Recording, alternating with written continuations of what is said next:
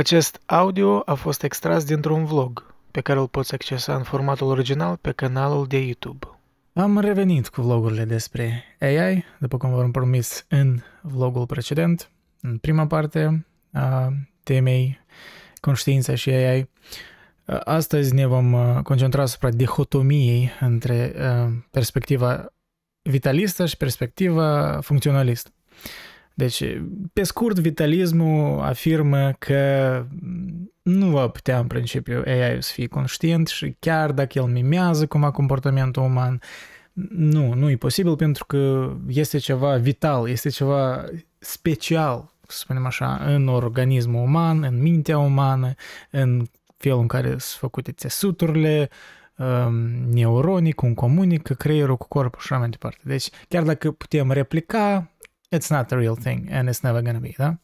Funcționalismul spune că, iarăși, din denumire, da? Funcția. Dacă ceva îndeplinește funcția și în principiu aproape e la egal, atunci ai putea argumenta că ai poate fi conștient din, dacă îndeplinește fix aceleași funcții ca omul, da? Spunem în viitor, clar, nu vorbim de uh, AI-urile de acum, când că uh, în potențialul lui uh, uh, inspirat din uh, literatura științifică-fantastică, încă suntem departe, da, de, de așa momente. Dar, deși ne apropiem tot mai rapid și mai rapid de asta. Deci da, vom uh, juxtapune aceste două perspective. Da? Perspectiva mai uh, sceptică, asta funcț- uh, vitalistă, da? și perspectiva mai, mai transumanistă, aș spune, da? asta care e funcționalistă, da? care spune că we will get there eventually. Da, apropo, încă un anunț așa scurt, um, am creat încă un canal, yeah, I know, încă un canal, uh, în engleză. Protohamartea se numește, de ceva timp mă gândeam dacă merg să fac videoseuri anume în engleză și am spus de ce să nu încerc. Așa că cei care sunt fluenți în engleză recomand să vedeți canalul ăla, o spun un link mai sus. Cei care nu sunt fluenți probabil nu recomand, pentru că da, e nevoie de e nevoie de o înțelegere în engleză, nu aș spune avansată, dar cel puțin intermediară, ca să înțelegeți ceva. Uh, ori altfel spus, cei care sunt iritați de englezismele mele care le folosesc mereu în meditații, uh, nu vă recomand canalul ăla, Protohamarte. Cei care nu sunt iritați, uh, atunci check it out, cum se spune. Deja am făcut un video despre filosofia călătoriilor, The Philosophy of Travel. Următorul video eu aproape gata despre Marele Gatsby, The Great Gatsby. Am avut, de fapt, un video despre Marele Gatsby aici pe canal, da, în română, doar că la în engleză îl fac puțin altfel, mai, așa, mai cinematic, un pic altă abordare.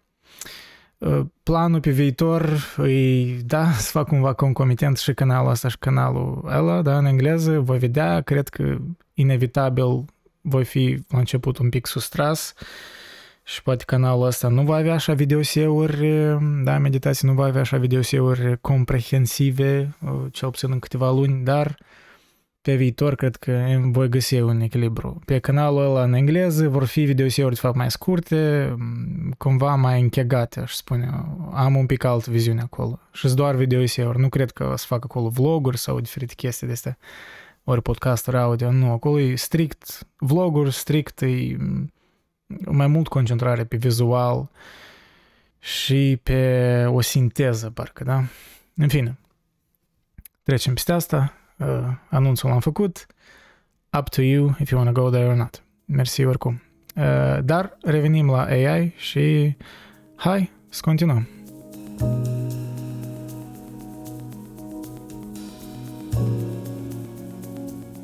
Deci astăzi citim um, un articol din altă ediție, dintr-o ediție mai veche, um, din 2018. Uh, articolul se numește Could a robot be conscious? Ar putea un robot să fie conștient? Uh, autorul este Brian King. Uh, Brian King e... Da să vedem aici notițele. Brian King este un profesor de filosofie și istorie pensionat. A publicat o carte electronică Arguing About Philosophy, iar acum conduce grupuri de filosofie și istorie pentru adulți prin intermediul University of the Third Age. Da, era mai scurt, un profesor retras, deja nu, nu, e, nu e la universitate, dar era pe timpuri. Și da, um, deci așa arată în original mm, articolul. O spun și link, cred că, în uh, descriere pentru cei interesați, dar, uh, iarăși, uh, jurnalul ăsta Philosophy Now îi cu plată, așa că cred că aveți o limită de free articles, ceva de genul câteva pe lună, așa că nu știu dacă îl puteți accesa, dar în fine, eu am abonament, așa că prin intermediul meu o să aflați ideile din acest articol, eu de asemenea traducându-le.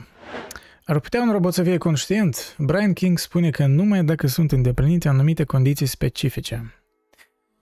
Vor fi roboții întotdeauna doar niște mașini fără nimic în interior sau ar putea deveni lucruri conștiente, cu o viață interioară. Dacă ar dezvolta un fel de lume interioară, ar fi ca și cum i-am ucide dacă i-am distruge. Eliminarea mașinilor noastre ar deveni o problemă orală. Iarăși, o, o temă recurentă în literatura științifică-fantastică, da destul de evident. Există cel puțin trei aspecte majore conectate ale conștiinței care trebuie luate în considerare atunci când ne întrebăm dacă un robot ar putea fi conștient. În primul rând, ar putea fi conștient de sine, self-aware. În al doilea rând, ar putea avea emoții și sentimente.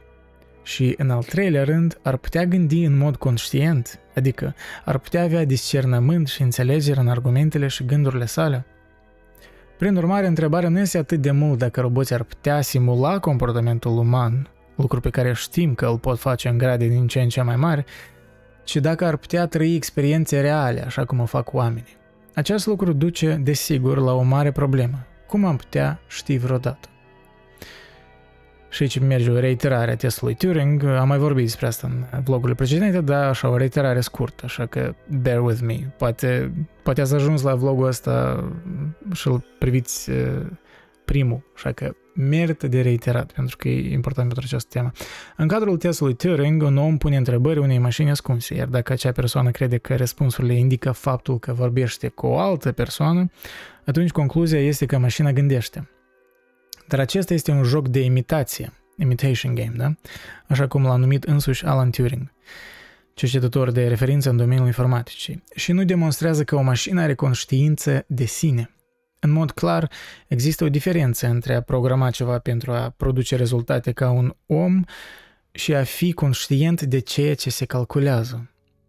Da, asta e argumentul principal despre chat GPT și toate iterațiile și alte chaturi, da?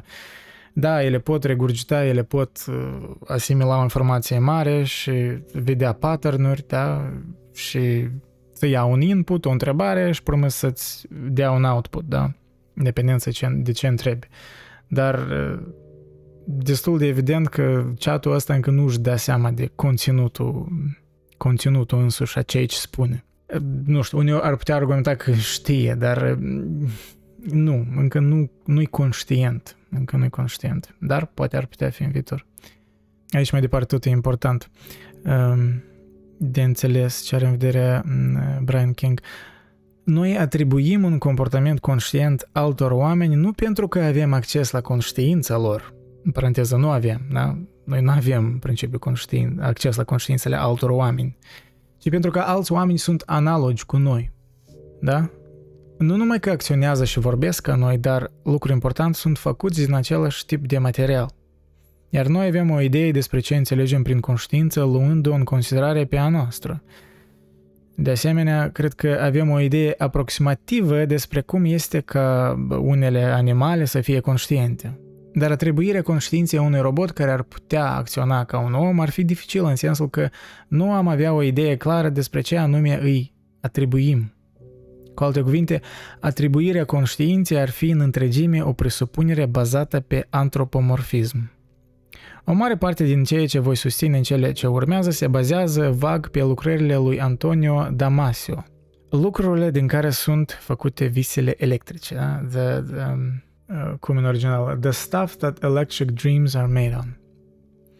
Există trei moduri în care un robot ar putea fi realizat, iar aceste diferențe pot avea o influență asupra faptului că acesta poate fi conștient. 1.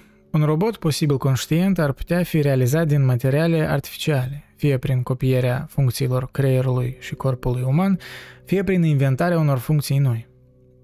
Argumentul conform căruia această activitate ar putea duce la roboți conștienți este, atenție, funcționalist. Da? Acest punct de vedere spune că nu contează ce este materialul, ci ceea ce face materialul contează.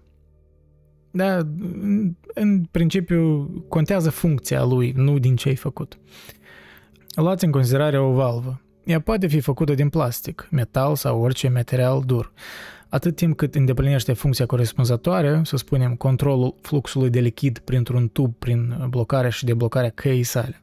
În mod similar, spun funcționaliștii, materialul biologic, viu, în mod evident, poate produce conștiință, dar poate că și alte materiale ar putea avea același rezultat. Ei susțin că o mașină pe bază de siliciu ar putea, în principiu, să aibă același tip de viață mentală pe care o are o ființă umană pe bază de carbon, cu condiția ca sistemele sale să îndeplinească rolurile funcționale corespunzătoare. Dacă nu este cazul, rămânem să spunem că există ceva aproape magic la materia vie care poate produce atât viață cât și conștiință.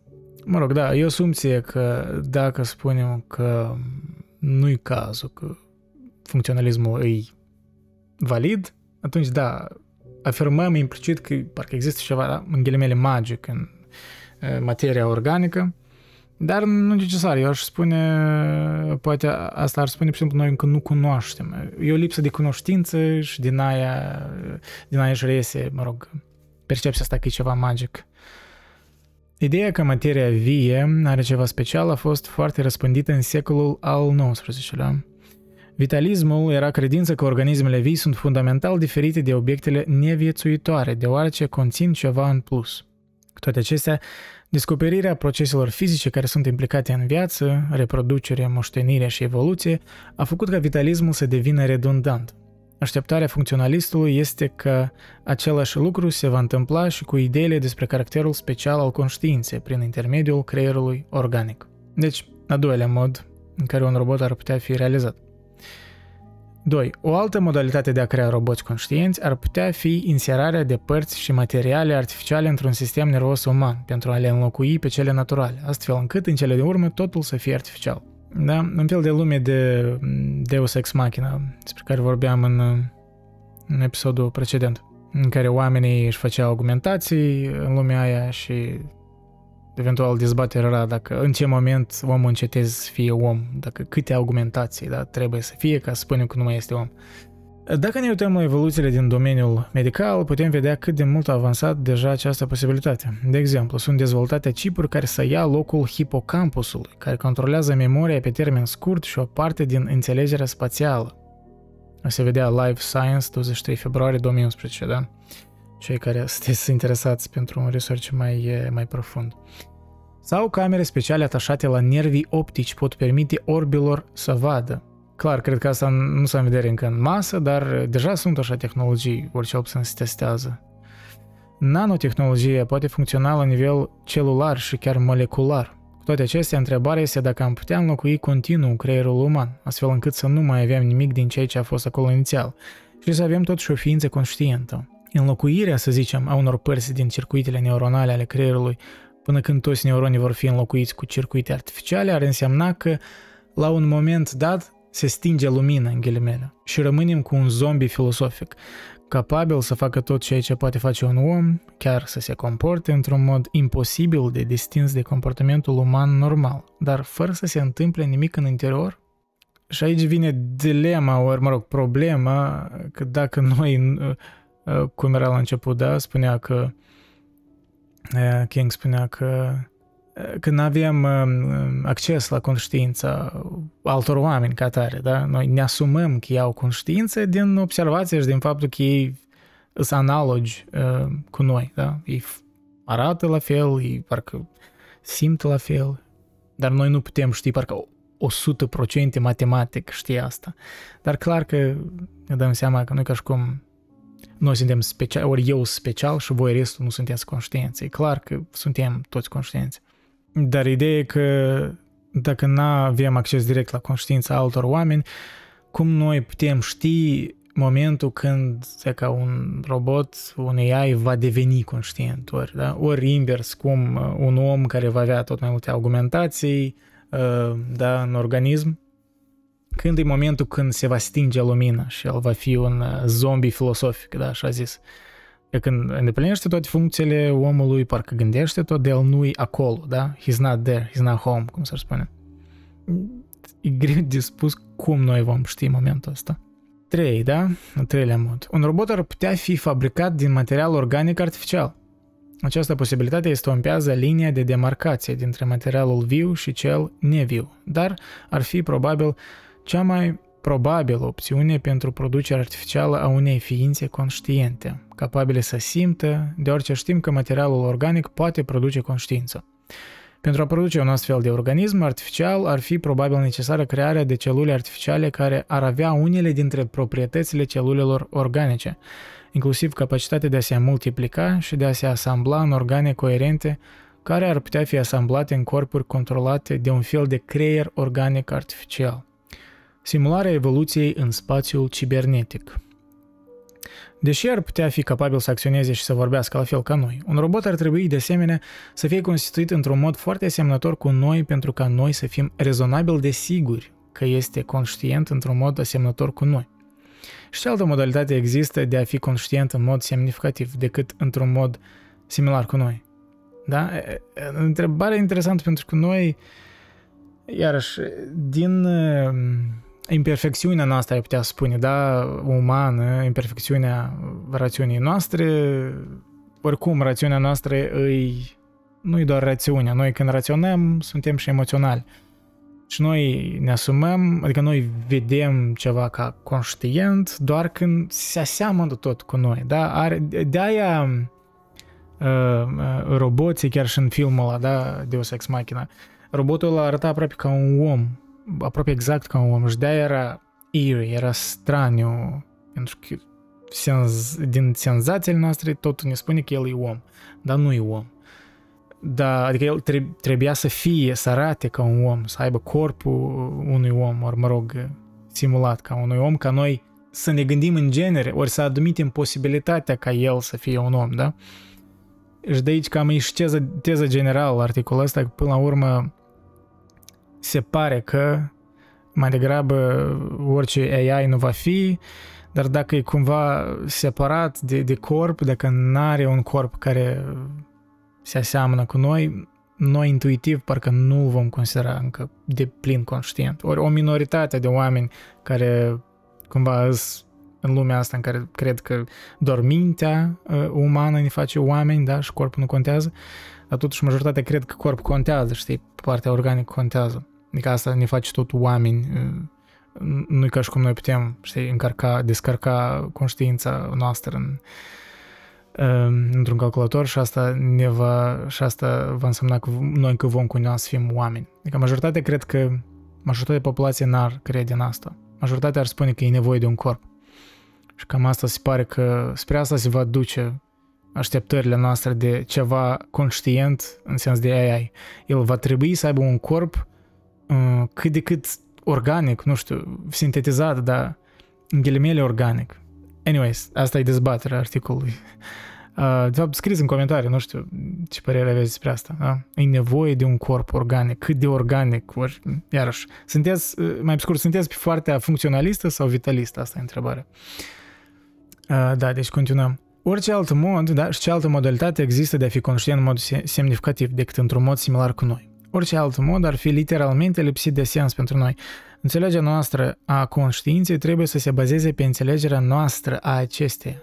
Aceasta nu este atât o tautologie, cât mai degrabă o întărire a ideii că schimbarea fundamentală a sensului cuvântului conștiință, bazat așa cum este pe experiențe absolut intime pentru noi, cu ceva ce nu cunoaștem, ar implica prin urmare să vorbim despre ceva ce nu putem recunoaște în mod necesar ca fiind conștiință. Da, exact, mai scurt, da. Aceeași chestie care am spus-o, pur și simplu, în alt, prin alte cuvinte. Dar da, motivul pentru care vom modela creierul robotului nostru după un creier uman este acela că știm că conștiința funcționează în sau prin intermediul unui creier uman. În prezent, mulți neurosavanți, cum ar fi Damasio, consideră că creierul a evoluat pentru a ajuta la protejarea existenței corpului față de lumea exterioară și, de asemenea, pentru a regla sistemele din organism, adică homeostază, spre exemplu, da? Iar conștiința a devenit parte a acestui proces. Deci e foarte important, chiar o să reiterez, e, e, aș spune cea mai interesantă parte a articolului, teza asta. Da? Teza, mă rog, pe care Brian King o reiterează de la Damasio. Deci, mulți neurosavanți consideră că creierul a evoluat pentru a ajuta la protejarea existenței corpului față de lumea exterioară și de asemenea pentru a regla sistemele din organism, ca homeostaza, iar conștiința a devenit parte a acestui proces. Adică conștiința nu e doar acolo separată cumva, ori doar în cap, ea forma ei cum noi o cunoaștem în oameni, include uh, monitorizarea corpului nostru, da? Uh, senzațiile, uh, conș- da, conș- să fim conștienți de starea corpului nostru și monitorizarea constantă a sănătății, a bolilor și așa mai departe, da? Ne doare, ne, ne place ceva, tot asta e, suntem conștienți prin intermediul corpului. Așa că ideea asta cumva ar putea conștiința fi separată de corp, da, ideea asta decartiană, să spunem, nu prea slipește parcă cu observațiile noastre generale asupra, asupra noastră. Adică, altfel spus, reglarea sistemelor din organism e condiționată și de conștiință. Adică conștiința joacă un rol crucial în asta. De exemplu, atunci când ești conștient că ți este sete, știi că trebuie să acționezi și să iei ceva de băut. Adică, deși multe sisteme de reglementare sunt automate și nu implică conștiința, multe dintre ele uh, o fac. De fapt, și mai bine ar fi traducerea, multe din ele implică uh, conștiința, da? Distinția dintre a face ceva în mod inconștient și a face ceva în mod conștient poate fi ilustrată în exemplul în care conduci mașina spre casă, dar ai atenția conștientă asupra altceva. O problemă care apare în viața ta, da, evident. Astfel încât te trezești de brusc că parchezi pe alei fără să fi fost pe deplin conștient de faptul că ai condus fără să ai condus în prim planul minții, ca să spunem așa. Da, confirm de câte ori asta se întâmplă tot mai mult în ultimul rând, pentru că deja am experiență de a merge mult la mașină și da, parcă n-ai nevoie să fii complet conștient. Which doesn't sound good. Don't tell that to your passengers. nu-i spui la pasageri asta că uh, da, nu nu, nu uh, adaugă la încredere, știi?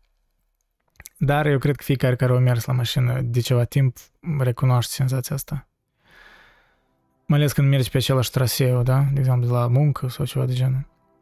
În mod similar, întrebarea dacă roboții sunt conștienți poate fi reformulată în sensul că aceștia pot participa la ceva și pot fi conștienți că fac acest lucru.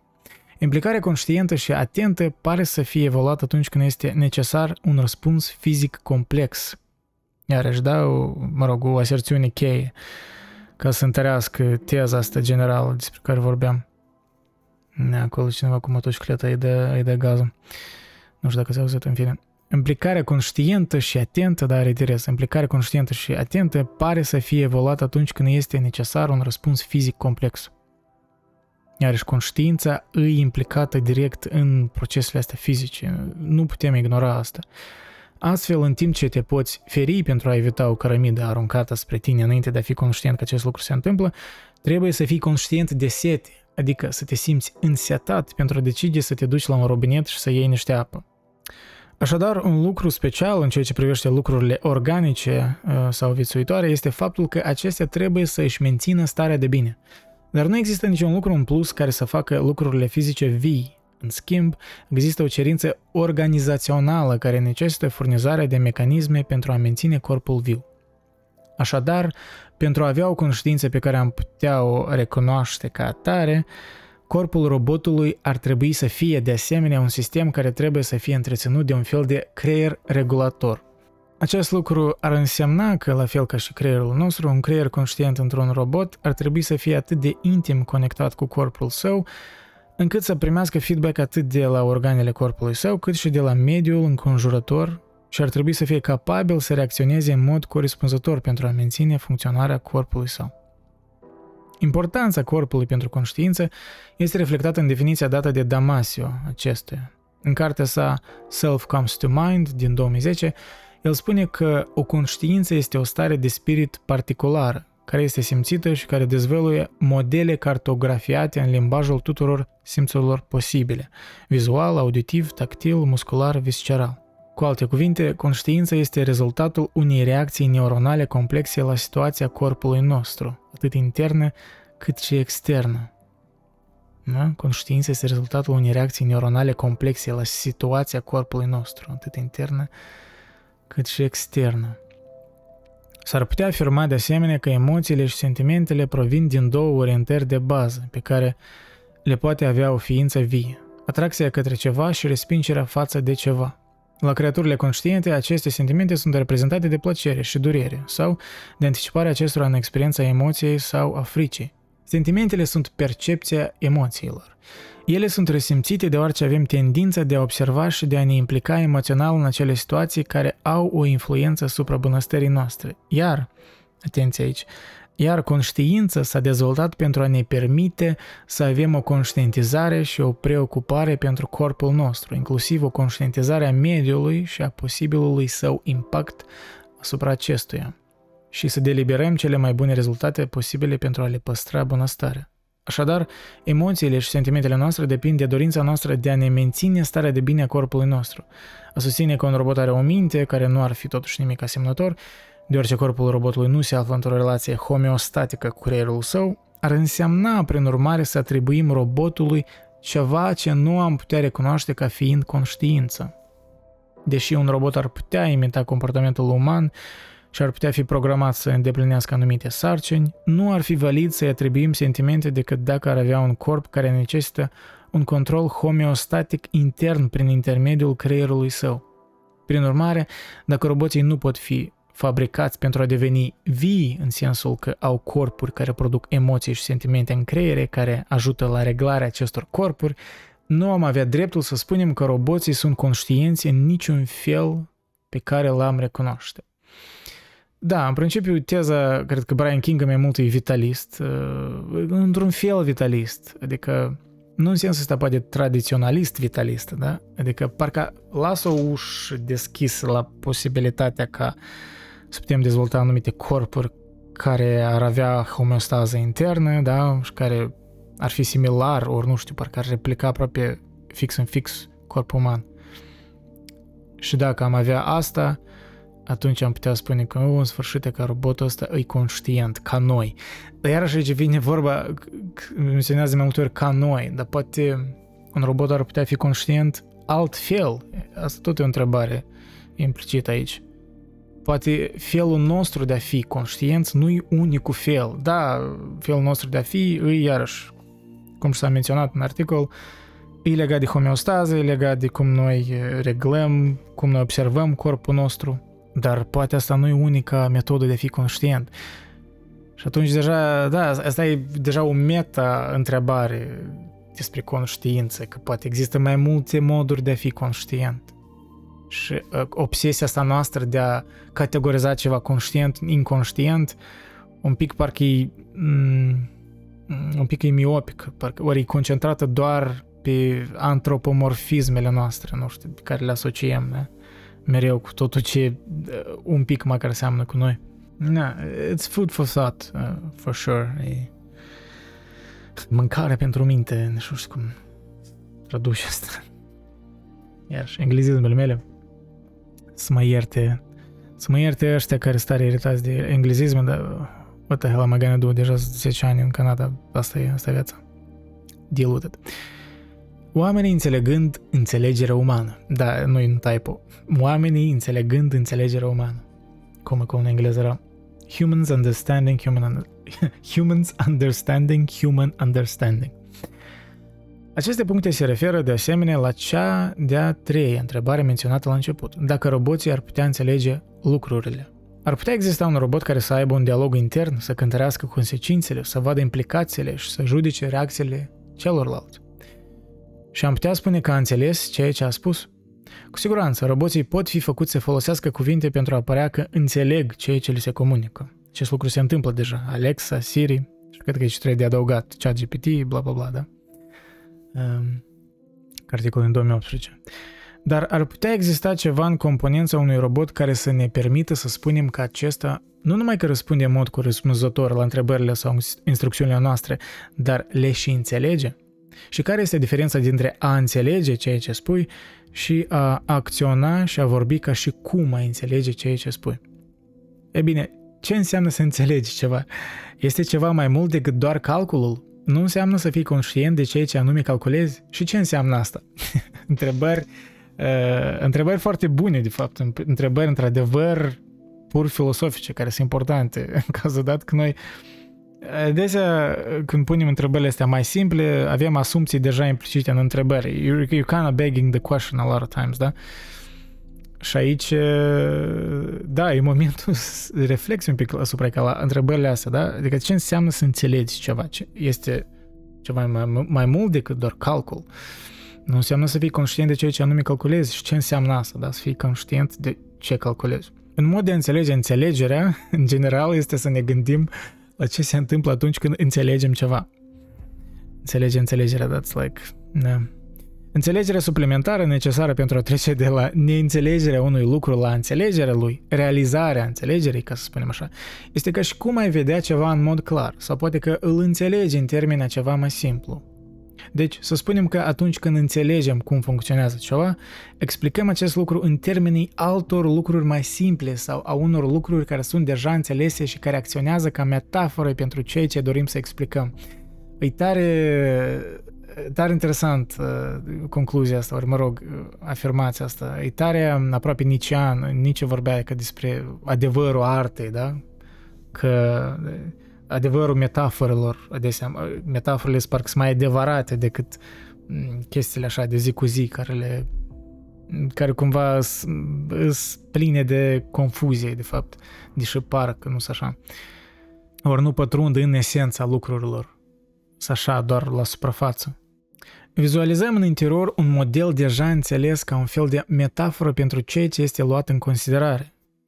Și da, chestia de a folosi metafore și de a găsi analogie este o chestie tare specific oamenilor, într-adevăr. Asta, asta e un semn de o inteligență mai înaltă, mă rog, comparând cu alte, cu alte specii, ori who the hell knows, poate noi nu avem acces, acces la conștiințele altor specii și ne asumăm că suntem mai inteligenți, dar să fim onești, adică e clar că suntem mai inteligenți în mare parte, cu excepții. De exemplu, atunci când Rutherford și Bohr au creat modelul lor de atom, l-au văzut ca pe un sistem solar în miniatură. Acest model a fost util în ceea ce privește clarificarea multor caracteristici ale atomului. Așadar, putem vedea înțelegerea mai întâi în termeni de metafore care modelează caracteristici cheie ale unui lucru. Acest lucru presupune că în gândirea noastră trebuie să existe modele de bază deja înțelese prin care să înțelegem lucruri mai complexe. Și aici eu am adăugat. De aceea arta conține cele mai profunde adevăruri. Da, ar putea fi. Ar putea fi un argument pentru asta, da? Că în gândirea noastră trebuie să existe modele de bază deja înțelese prin care să înțelegem lucruri mai complexe. Arta, arta parcă dezvăluie, mă rog, arta bună, ori arta profundă dezvăluie ca adevărurile astea care sunt undeva acolo ascunse, care poate uneori nu le putem exprima prin limbaj simplu, da, prin cuvinte. Eu sincer cred în asta, chiar la mod serios, cred, fără exagerări, că e așa, e așa. Arta, într-adevăr, conține adevăruri destul de profunde, pe care uneori când le, în ghilimele, vociferăm, ori, ori când le suntem martori ale unor exprimări ale adevărurilor în cadrul artei a unor artiști, noi singuri încă nu putem percepe. Nu putem percepe adevărul ăla pe deplin, pentru că da, nu, noi, noi nu avem cu ce îl compara și noi suntem poate bulversați, perplexați și trebuie ceva timp, trebuie altă artă ca să, care să reflecte asupra artei precedente care a spus vreun adevăr, știi? Um, e interesant cum lucrează asta la oameni, că totul e prin analogii, totul e prin metafore, prin comparații, prin juxtapuneri. Nu știu dacă în izolare noi am putea, știi, spune că ceva e adevărat. Uh, parcă noi doar, doar prin comparații facem asta. Doar având modele anterioare prin care să confirmăm modelul ăsta care l-am observat acum. În fine, prea abstract, probabil vorbesc deja, we gotta move on. În ceea ce privește argumentele, le putem înțelege ca niște idei care conectează sau leagă idei în termeni de metafore ale spațiului fizic. O idee conține o alta, sau urmează alte idei, sau susține o alta. Acest tip de metaforă pentru gândire este incorporat în propria noastră natură fizică, după cum au susținut filosoful lingvistic Uh, George Lakoff și alții. Filosoful lingvistic, cred că. Filosoful lingvist? Ah, cred că, ok. Ambele variantele sunt ok, cred că. Într-adevăr, multe metafore și idei au semnificații care derivă din nevoile corpului nostru și din experiențele noastre corporale. Există de asemenea tipul de înțelegere prin care înțelegem comportamentul celorlalți. Avem o teorie a minții, a theory of mind, ceea ce înseamnă că ne putem pune în locul celorlalți, ca să spunem așa. Aici, poate cel mai clar, înțelegerea noastră despre ceilalți se bazează pe propriile noastre sentimente și intenții, care la rândul lor se bazează pe cerințele corpului nostru. Da, exact. De-aia trebuie să te cunoști pe tine foarte bine ca să înțelegi pe alți oameni, ca să înțelegi în ce stări ei trec. Nu e de ajuns doar, știi, să-i asculți pe ei, dar să te asculți și pe tine, să te studiezi pe tine, pentru că tu ai, mă rog, super puterea asta de a pătrunde în conștiința ta și de a o analiza. Și prin asta, tu, prin analogii, tu poți deduce anumite, nu știu, observații, ori da, deduce anumite, ajunge, I guess, anumite concluzii despre conștiințele altor oameni, ori, simplu, de a infera, da, de a strânge mai multe experiențe ale altor oameni și de a găsi similarități, de a găsi generalități și de a afirma că asta, ia uite, asta aparține conștiinței umane generale, asta e ceva comun la noi. Este posibil ca înțelegerea noastră conștientă să se rezume la un fel de conștiință biologică. Cu alte cuvinte, experiențele pe care le avem cu privire la sinele nostru întrupat și la locul pe care îl ocupăm în lume oferă șabloanele pentru toată înțelegerea noastră.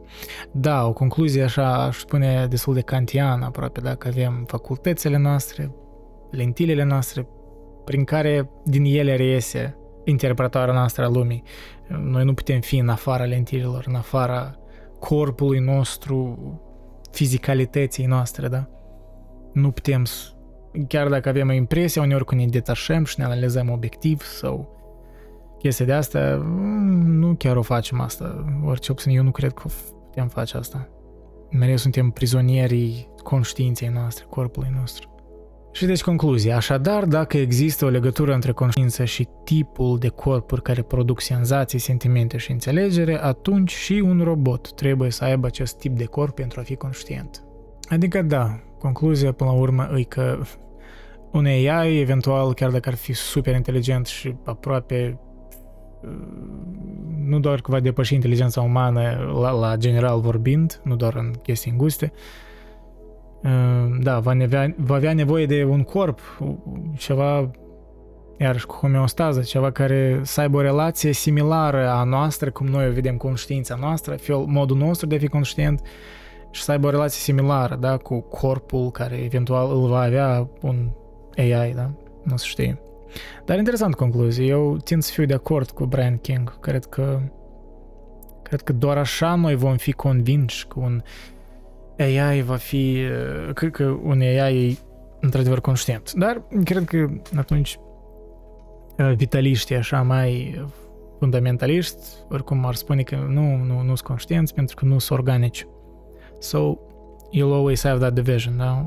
Mereu oamenii vor fi în dezacord, which is fine, nu vreau cu toți fie de acord, despre asta e o temă nu știu dacă complex, da, de fapt e complex, sunt multe laturi la tema asta cu AI și conștiința, dar E o temă care încă va naște și va naște noi dezbateri și dezbateri și cred că e important de deschis dialogul măcar un pic, pentru că nu știu, eu nu prea văd în YouTube românesc să vorbească, să vorbească despre AI mai profund, să vorbească, să vorbește așa, nu știu, citate pe articole de BuzzFeed sau Wikipedia, știi, că tare basic, nu știu, Cred că e nevoie. Eu aș vrea, măcar prin vlogurile astea, chiar dacă poate nu sunt populare, dar să deschid o ușă la dialoguri despre eh, AI într-un mod mai interesant.